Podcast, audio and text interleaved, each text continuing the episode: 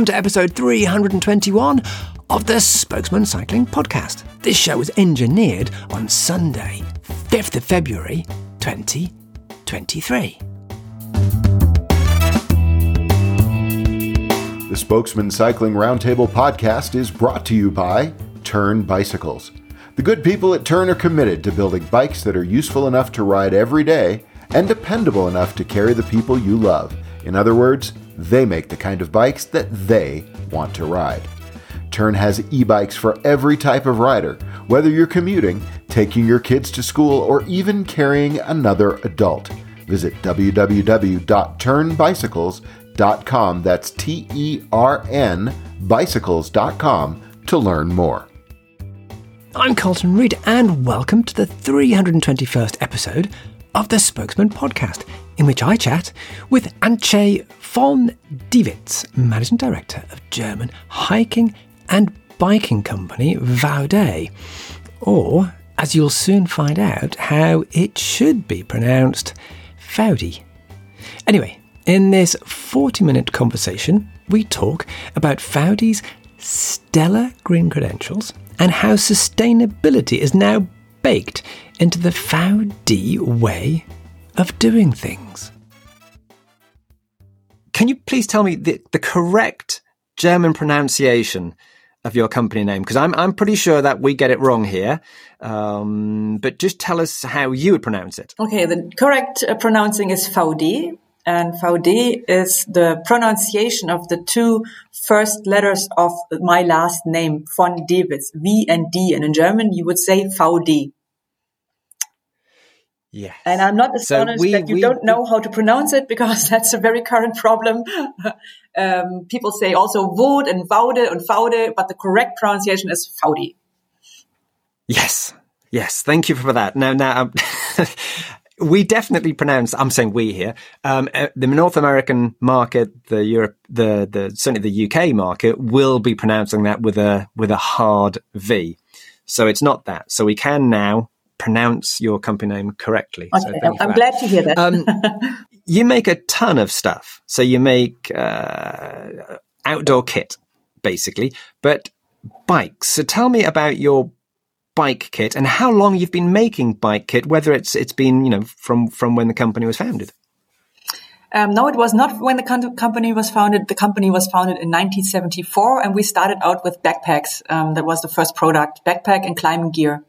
And about 10 years later, we started with bike. Um, first product was bike panniers because coming from the, the main competence in back, making backpacks, the, the switch to bike panniers was not so far. It, uh, it, uh, we, uh, it required the same sort of competence.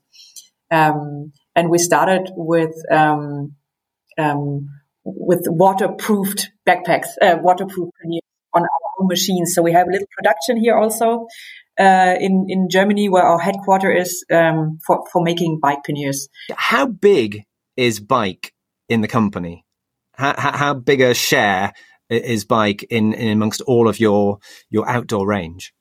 Um, so we have a turnover totally of 150 million euro from this year, uh, from last year on, and bike is is about 45 percent of that. So it grew really heavily in the last years, um, especially. Um, so, so because we started out as being an outdoor company, so 10 years later, we started with bike products and, and especially during the last three years, um, the bike segment was, was growing very strongly because of a new mobility, uh, the urge of people going out outdoors also with a bike uh, during Corona. So um, so we are almost up to 50-50 outdoor and bike. And is that is that where it's going? It's it's that's the growth part of your business. Um, when I said the last three years, I was not really correct because the last year especially was not so good of a bike year uh, because uh, it was probably in the UK also like this. Um, there were a lot of bikes in the market and um, uh, but and at the same time the bikes couldn't be sent out, so um, there's a lot of a liquidity problem in, in the with the bike dealers. So uh, and as as um, having bike apparel and bike panniers and bike backpacks, this is the last the last products in a big chain. So if the bikes are not being sold, the other products are also not being sold. But I think last year was a very special year. Um, in general, I think outdoor and bike will now grow at the same pace because we are in times of of um, of almost crisis every year. and in times of crisis, people go outdoors and people tend to look for their little escapes. Um, this is why I think bike and outdoor people look for that at the same time. Plus, bike is also um, what people are looking for in terms of a new new mobility, a new greener and more sustainable uh, mobility. So I think um, both both segments will grow this at the same pace. Mm. Now, I have looked at your your company's CSR, you know, corporate social responsibility report, where you, you, you do say you've got a, a, a mobility plan. So I'll, I'll get onto that uh, shortly. But first of all, I'd like, I mean, I have been very close uh, to to where you're you're based because Jo Beckendorff, the the journalist, yeah. when I used to get lifts him. With, mm-hmm. with, him on um, going to and from uh, bike uh, the bike shows in in Friedrichshafen uh, he would often point out where you're based. So I know you're very rural. So you're you're mm-hmm. basically you're not far from Friedrichshafen. Uh, yeah. You're you're you're near Lake Constance or Bodensee, but you're in a mm-hmm. very very small village. So d- just mm-hmm. describe ha- where you are. um, we're close to the Lake Constance, which is at the Swiss Austrian German border. So we're in the very deep south of Germany. And when I look out of my window, which I do right now, I see the little church of our little village where we are. We are in the, in the middle of the, on the countryside, close to the uh, Lake Constance, which is a good site uh, which is a bad side for a company who needs in- infrastructure, mm. but which is a good side for a company um, with employees that are outdoor and bike freaks because that's a really beautiful part of Germany where you have great outdoor experiences by bike, where you can greatly go biking in the mountains or at the lake.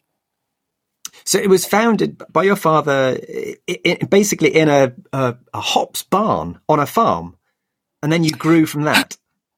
That's that's true. Um, so we are now at Ober Eisenbach, and uh, 50 years ago he founded the company. One smaller village, a little close to here, Untereisenbach, and uh, indeed in a in a in a in a, farmhouse.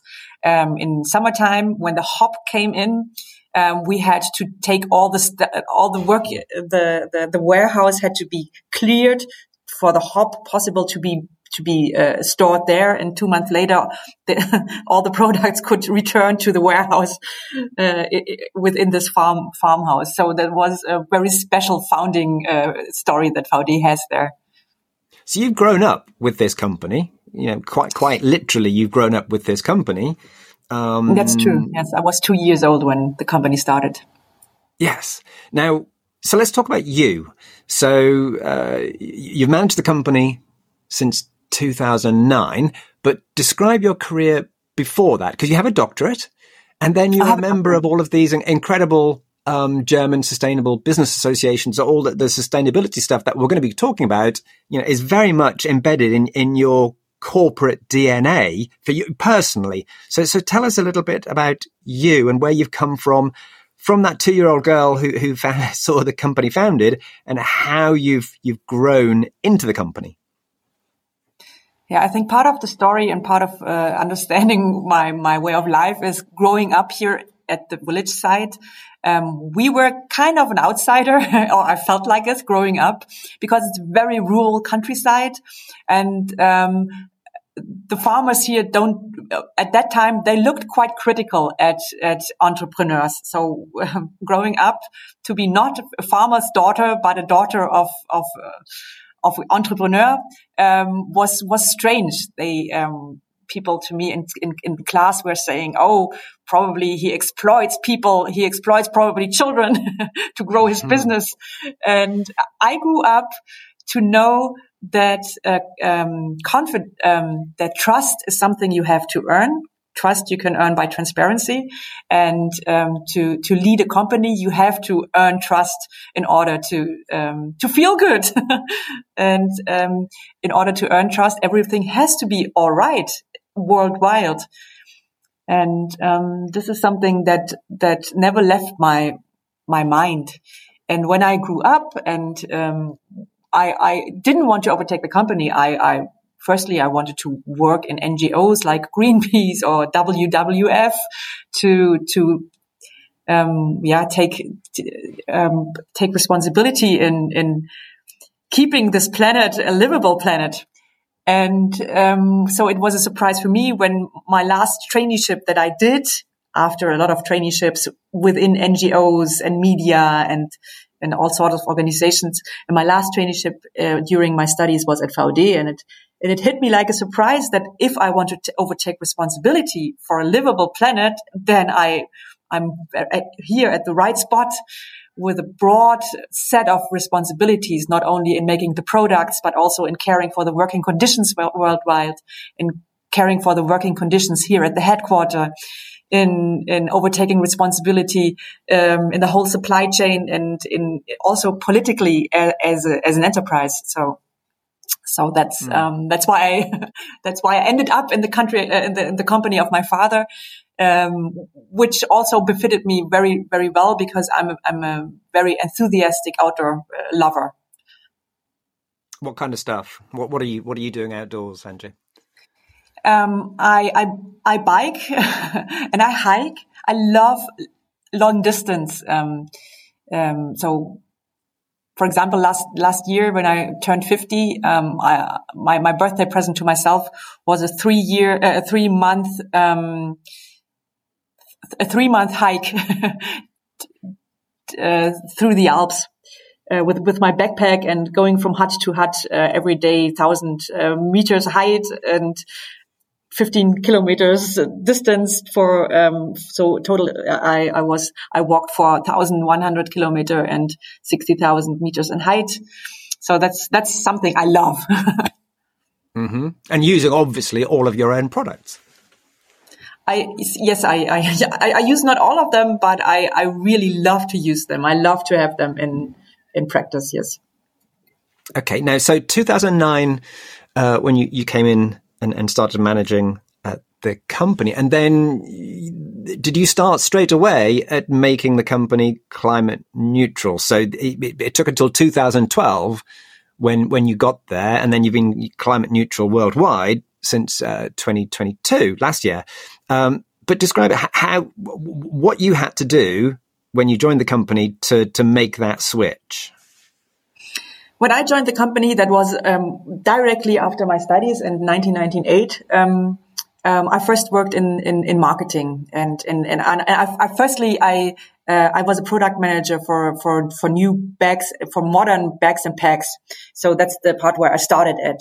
And when I, um, overtook the company, um, that was in 2009, as you just mentioned. So that was much later and I already knew a lot about Vaude and the way of Vaude. And so, um, and and I, I was not the one that introduced sustainability to Vaude. We had a long history already. And we had the history that we had an, um, great, great singular pro- projects. For example, we had um, a whole collection made out of mono material and a whole network of industry partners that could, first of all, um, take the returned uh, worn goods of this mono material collection and then turn it into uh, new products. So we had a closed loop uh, recycling. Um, but when, when we looked at it, when I overtook the company and my, my biggest goal was to turn this company totally into a green direction, we said, okay, this way was not successful.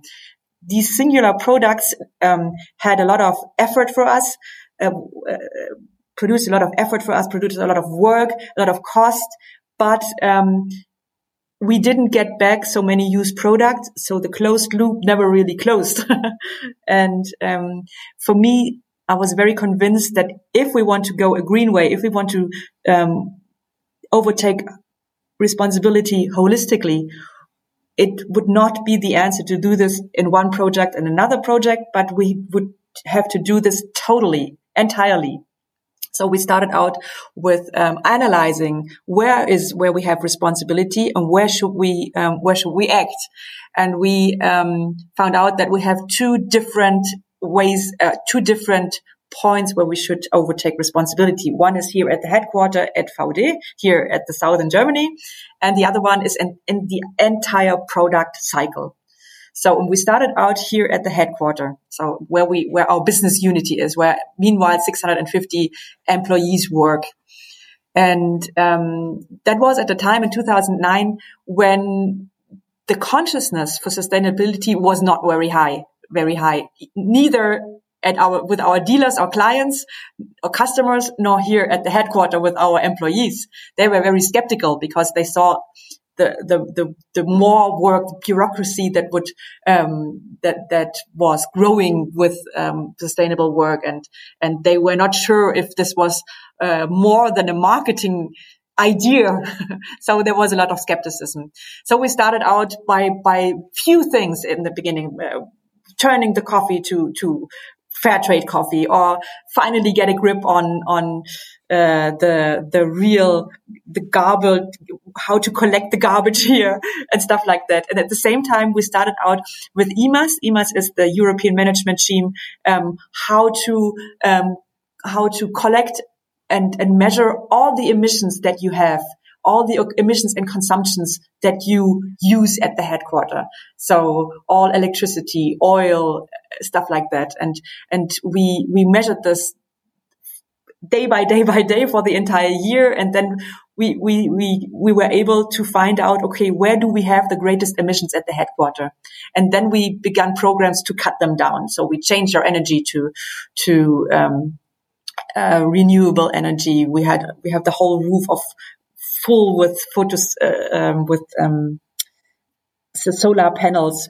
Um, we cut down on our catalog with the paper catalog at that time was the most important marketing tool that we had. And, but we saw that this is also the second biggest source of emissions. So we cut, we cut that, uh, turned only to digital versions.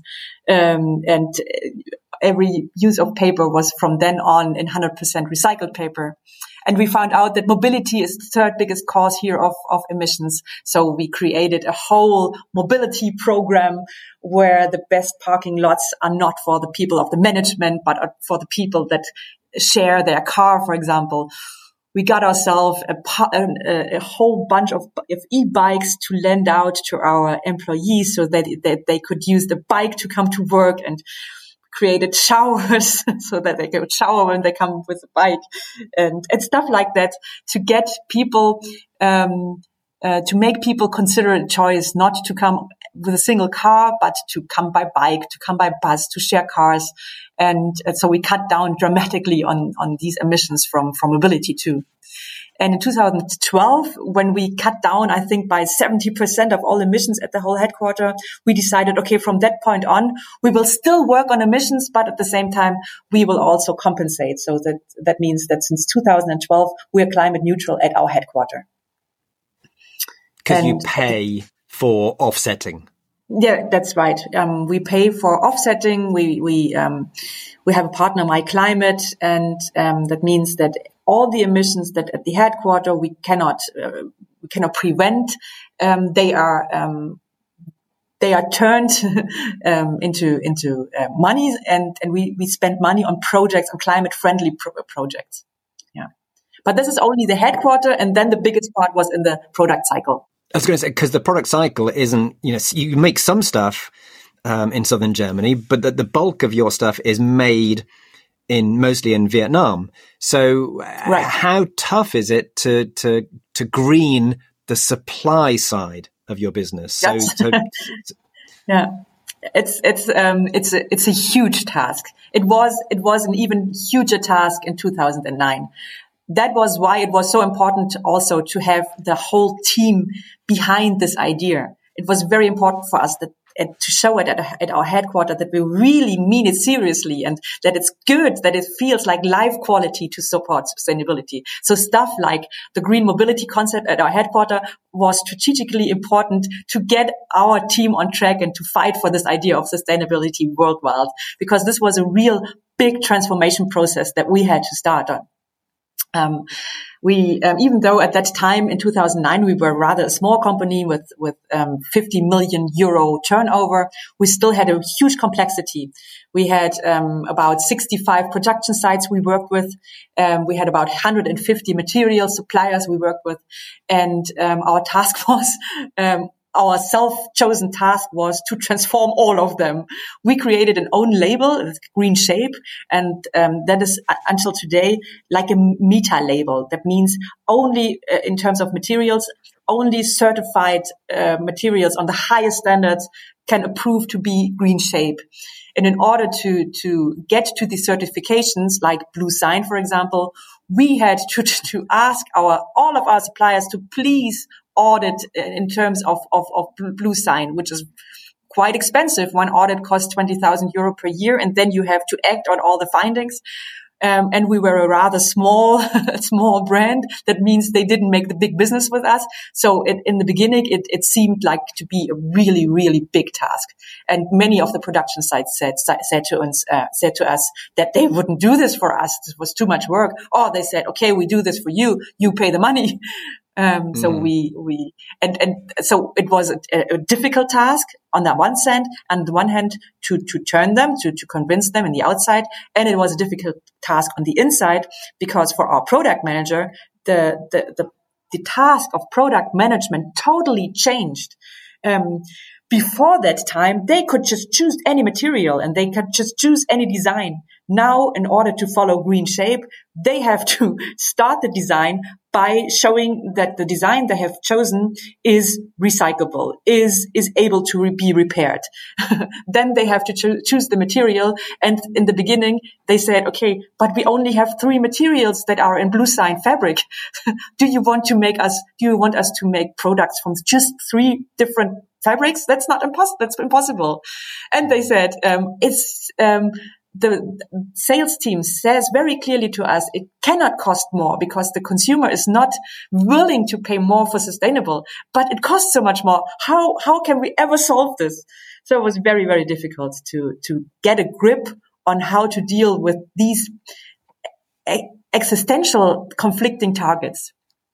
But is, but is we, we managed we managed uh, step by step Has that now changed in that consumers, it's now a selling point. So this, this green shape, your label is now something you can use to actually earn more money because you can sell more products because you are a greener company. Is that something that you now see consumers coming to you for? Yes, I, I, see two points. I, will come to the consumer in a, in a, in a second. First is that that the start was very difficult, and it's still difficult. But in the beginning, it felt like okay, we will never be innovative because we have such a huge mountain of work to go step by step, and uh, and this has changed completely our our um, very strong focus on sustainability has become an, an innovation pusher. um, we we now make bike panniers from from a plastic garbage. We make uh, functional apparel from um, recycled tires, and so on and so on. We we really this this has has been an enormous pusher on on on innovation innovation for us and um, for the consumer in the beginning we always heard the consumer doesn't ask for that. And it was slowly slowly changing. Step by step it was changing. And now um, especially in the especially when the fridays for future were becoming um, something of a thing.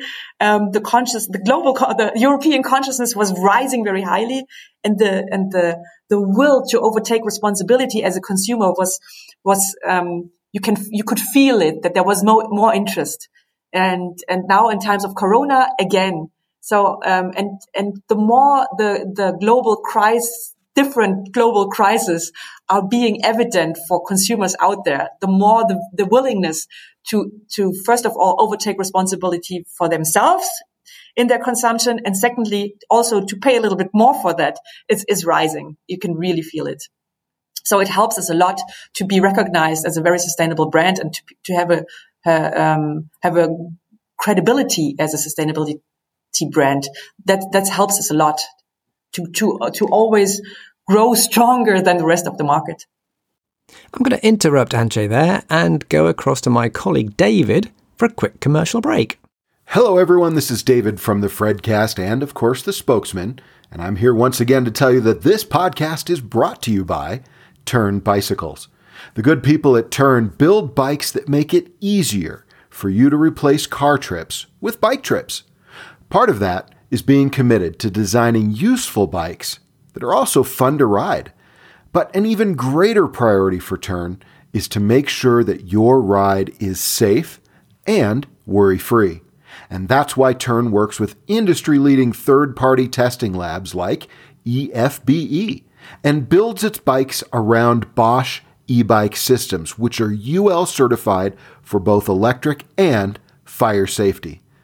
So, before you even zip off on your turn, fully loaded and perhaps with a loved one behind, you can be sure that the bike has been tested to handle the extra stresses on the frame and the rigors of the road. For more information, visit www.ternbicycles.com to learn more. And now, back to the spokesmen. Thanks, David. And let's get back to Antje of Faudi.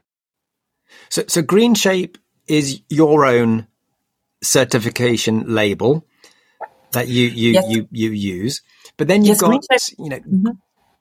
you've then you've got Green Button, which is a, a that's a national scheme yes, for fabrics, a national, a German scheme for fabrics. Then you've got, I mean, you mentioned myclimate before, which is a Swiss certification scheme.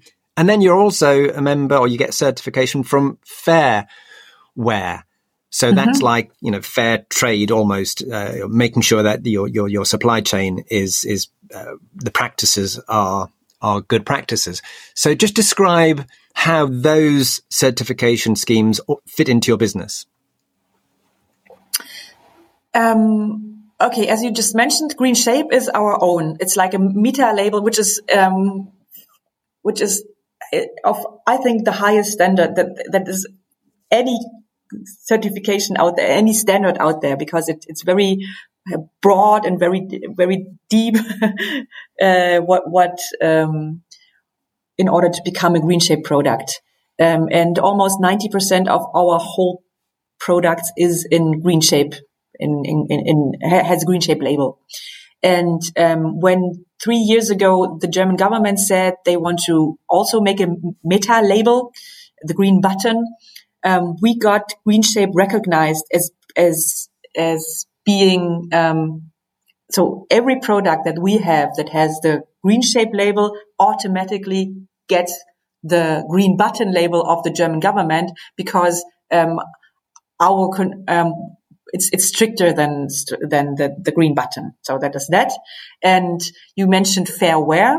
Fair wear is also included in green shape. So um, all of our products are fair wear products. That means all of our productions, hundred percent, are audit are being audited um, by by in, in, in the terms of of green uh, of, of fair wear.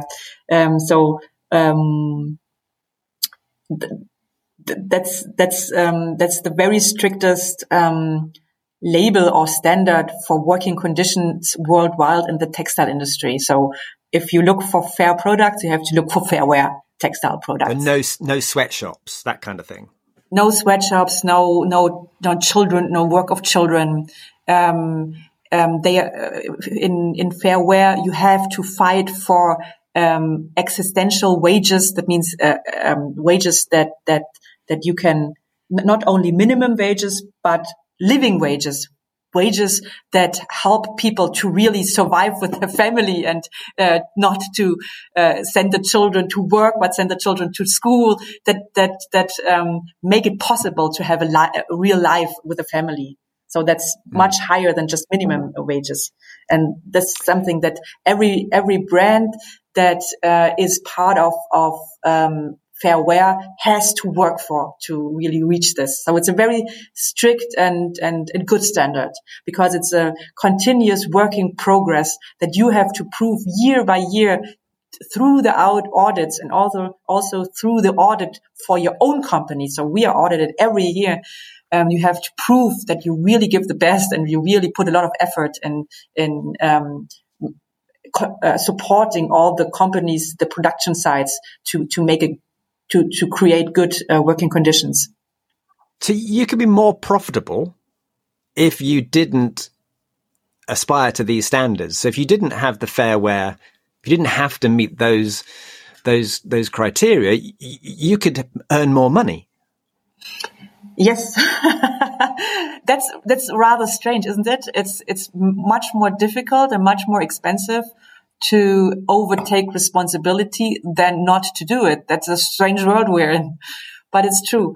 Um, but from an economical point of view, it's still it's, it's still worth to um, to follow this sustainable path because um, uh, it helps your brand image. It helps to really um, focus on a good way. um, it convinces your own team that they're working for a purpose. Um, so it helps you to get to get good team members of your own team. It helps you to, to sell your products more and more. So it helped it helped us to grow stronger, to to be a really strong brand and a strong company and um, but at the same time we needed this growth in order to finance the transformation mm. which costs so much so mm. So going back to your your your very very beautiful rural location uh, on your um, online on your website on the, for you've got a specialist website just on your CSR your corporate social responsibility it, it says and I'm quoting here uh, due to our rural location, most employees have to commute longer distances to work. Now, we can't force anyone to give up their car, but we can provide incentives. So, what are those incentives? Um, the incentives is, uh, I mentioned that before a little bit. The incentives um, are not fi- of, of, a financial um, sort, but they are um, the best parking spots are for people who share their cars, for example. So um, we, in uh, um, eight years ago, we just sort of um, um made 60 parking spots disappear and uh, made in the inner circle of our of our campus here at uh, uh where we have our company. There is now a, a green area with a climbing wall and no no 60 parking spots. So we have not so many parking spots here. So park, a parking spot is something really valuable.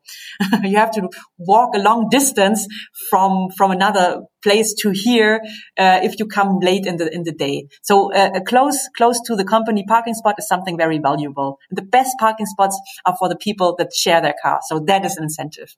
Another incentive not to take your own car is um, when you come by bike, you can you can without cost you can lend a bike here from us uh, with with e-motor. So so you can get um, over the hills. It's very hilly region and get here. Then you can shower here. You can have you have a parking spot uh, close to the company uh, under the roof to park your own bike.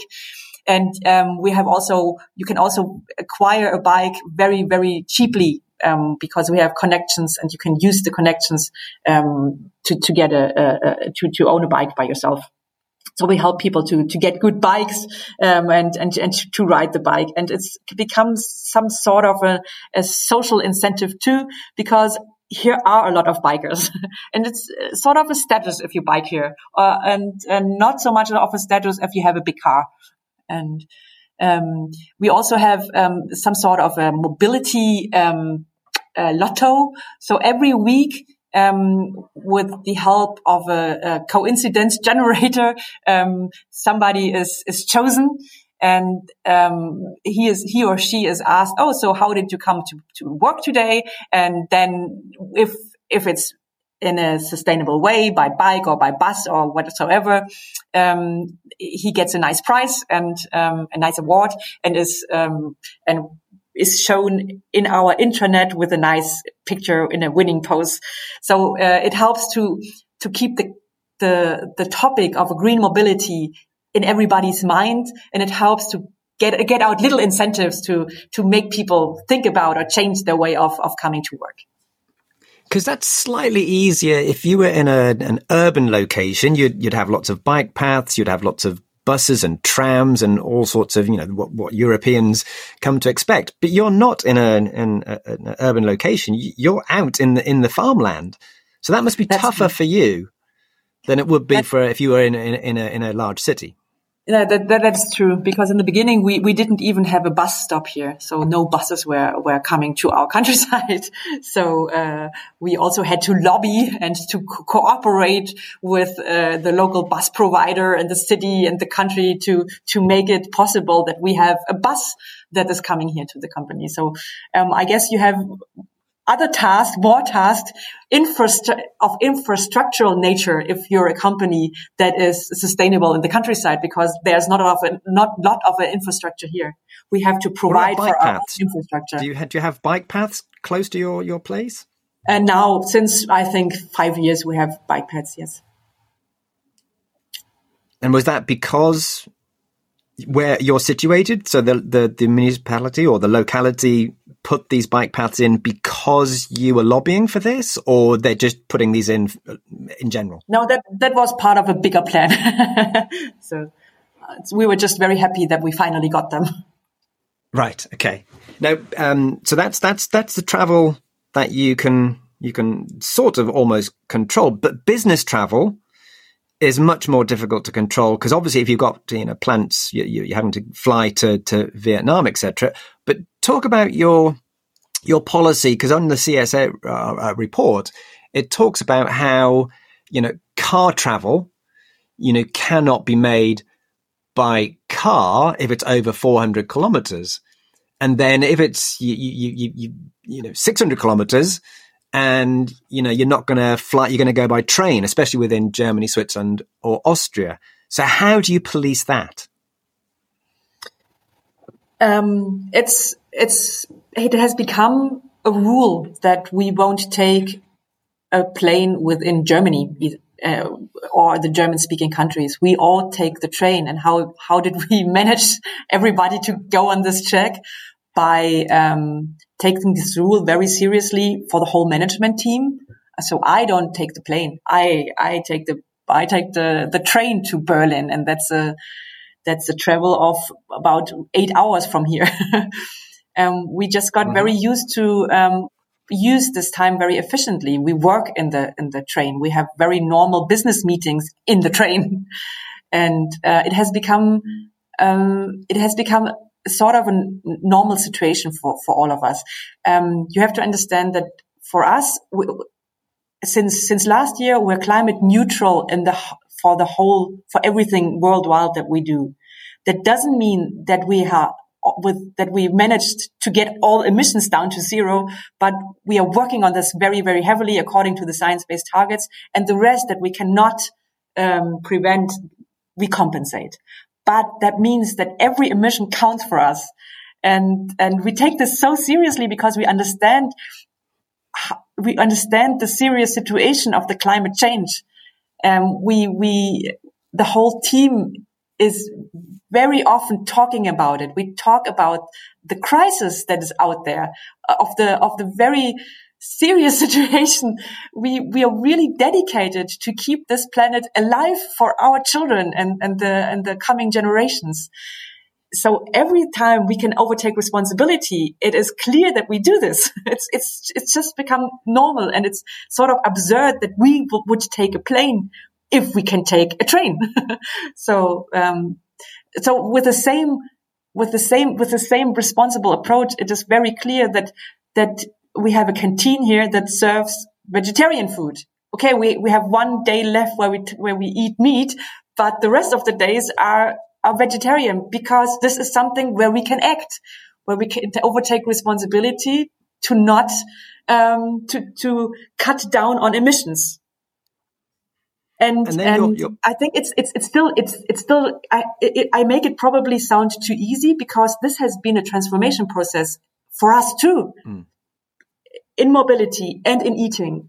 But it's eh, for Vaude and for the whole team of Vaude, everybody understands it that it's clear a clear step for Vaude because it makes so much sense because we're dedicated to sustainability. We're dedicated to keeping this place this world a wonderful place. So everybody is like okay we understand. It's still not easy. We, we still sometimes hate it but we understand. So that makes transformation process within the company easier because you you're, you're you have very strict policies it appears on on a business travel trip you know, you, you, should only get a taxi, for instance.